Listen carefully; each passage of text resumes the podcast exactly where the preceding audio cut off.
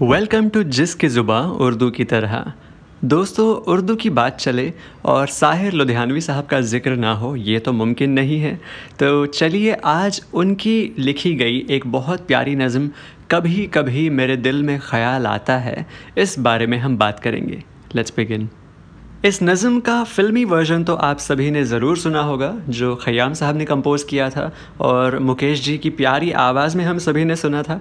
लेकिन आज हम उस वर्जन की बात नहीं करेंगे। आज हम जानेंगे ये नज़म साहिर साहब ने ओरिजिनली कैसे लिखी थी।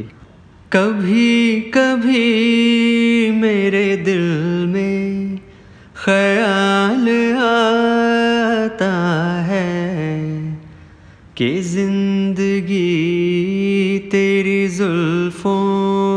की नरम छाओ में गुज़रने पाती तो शादाब हो भी सकती थी। ये तीरगी जो मेरी जीस्त का मुकद्दर है, तेरी नज़र की भी सकती थी। यहाँ पर हमने कुछ बहुत खूबसूरत वर्ड सुने। शादाब, ज़िंदगी तेरी जुल्फ़ों की नरम छाँव में गुज़रने पाती तो शादाब हो भी सकती थी। शादाब का मतलब होता है हरा भरा या ब्लूमिंग ये तीरगी जो मेरी जीस्त का मुकद्दर है। तीरगी? तीरगी का मतलब होता है अंधेरा या डार्कनेस जीस्त का मतलब होता है जीवन। Life and Muqaddar is a fairly popular word which means destiny तो साहिर साहब कहते हैं कि मेरी डेस्टिनी में ये जो अंधेरा लिखा हुआ है, ये मैं तुम्हारी नज़र के शुआओं में खो भी सकता था। मीनिंग तुम्हारी आँखों की किरणों में डूब कर मैं मेरे सारे दुख, सारे गम भुला भी सकता था। कभी कभी मेरे दिल में ये भी ख्याल आता है। तेरे जमाल की रानाइयों में खो रहता। तेरा गुदाज बदन, तेरी नीम बाज आँखें, इन्हीं हसीन फसानों में महव हो रहता। वो कहते हैं कि ये कोई ताज्जुब की बात नहीं होती कि मैं बेगानाए अलम रहकर मतलब दुखों से दूर रहकर, तेरे जमाल की रानाइयों में खो रहता मतलब तुम्हारी खूबसूरती में डूब के रहता। तेरा गुदाज बदन, तेरी नीमबाज आँखें गुदाज बदन मतलब डेलिकेट बॉडी नीमबाज आँखें मतलब वो जो अध खुली आँखें होती हैं ना इंटॉक्सिकेटेड आधी खुली आधी बंद वैसी खूबसूरत आँखें, इन्हीं हसीन फसानों में महव हो रहता। महव का मतलब होता है तल्लीन। तो हमारा ये जो हसीन फसाना है मतलब हमारी खूबसूरत कहानी है, इसमें मैं तल्लीन हो रहता। आगे साहिर साहब कहते हैं कि, पुकारती मुझे जब तलखियाँ ज़माने की। तेरे लबों से हलावत के घूंट पी लेता। हयात चीखती फिरती बरहना सर, और मैं घनेरी जुल्फ़ों के साय में छुप के जी लेता।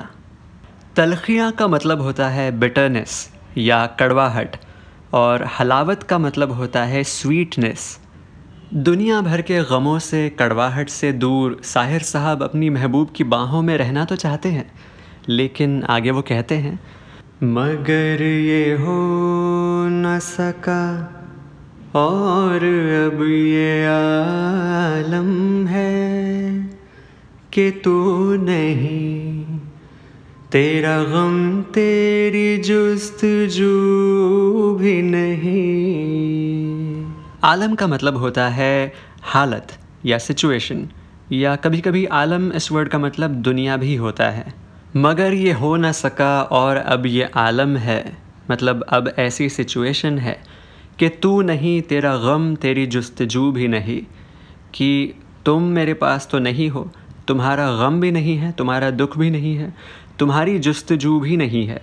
जस्तजू का मतलब होता है क्वेस्ट या तलाश, खोज या परसूट गुजर रही है कुछ इस तरह ज़िंदगी जैसे इसे किसी के सहारे की आरज़ू भी नहीं। आगे साहिर साहब कहते हैं, ज़माने भर के दुखों को लगा चुका हूँ गले, गुज़र रहा हूँ कुछ अनजानी रह गुज़ारों से। रह गुज़र का मतलब होता है पाथवे या रास्ता। मुहीब साए मेरे सिमत बढ़ते आते हैं। मुहीब का मतलब होता है ड्रेडफुल या ऑफुल मुहीब साए मेरे समत बढ़ते आते हैं। समत मतलब तरफ़। हयात मौत के पुरहौल खारजारों से। हयात का मतलब लाइफ मौत का मतलब डेथ पुरहौल का मतलब होता है फ्राइटफुल डरावना। खारजारों से। खारजार का मतलब होता है थॉन या कांटों से भरी हुई कोई फ़ील्ड होती है, उसे खारजार कहते हैं। न कोई जादाए मंजिल, न रोशनी का सुराग। भटक रही है खलाओं में ज़िंदगी मेरी। मतलब ना ही मुझे कोई रास्ता नज़र आता है, ना ही कोई मंजिल नज़र आती है, ना ही कोई रोशनी नज़र आती है। भटक रही है खलाओं में ज़िंदगी मेरी। इन्हीं खलाओं में रह जाऊँगा कभी खोकर।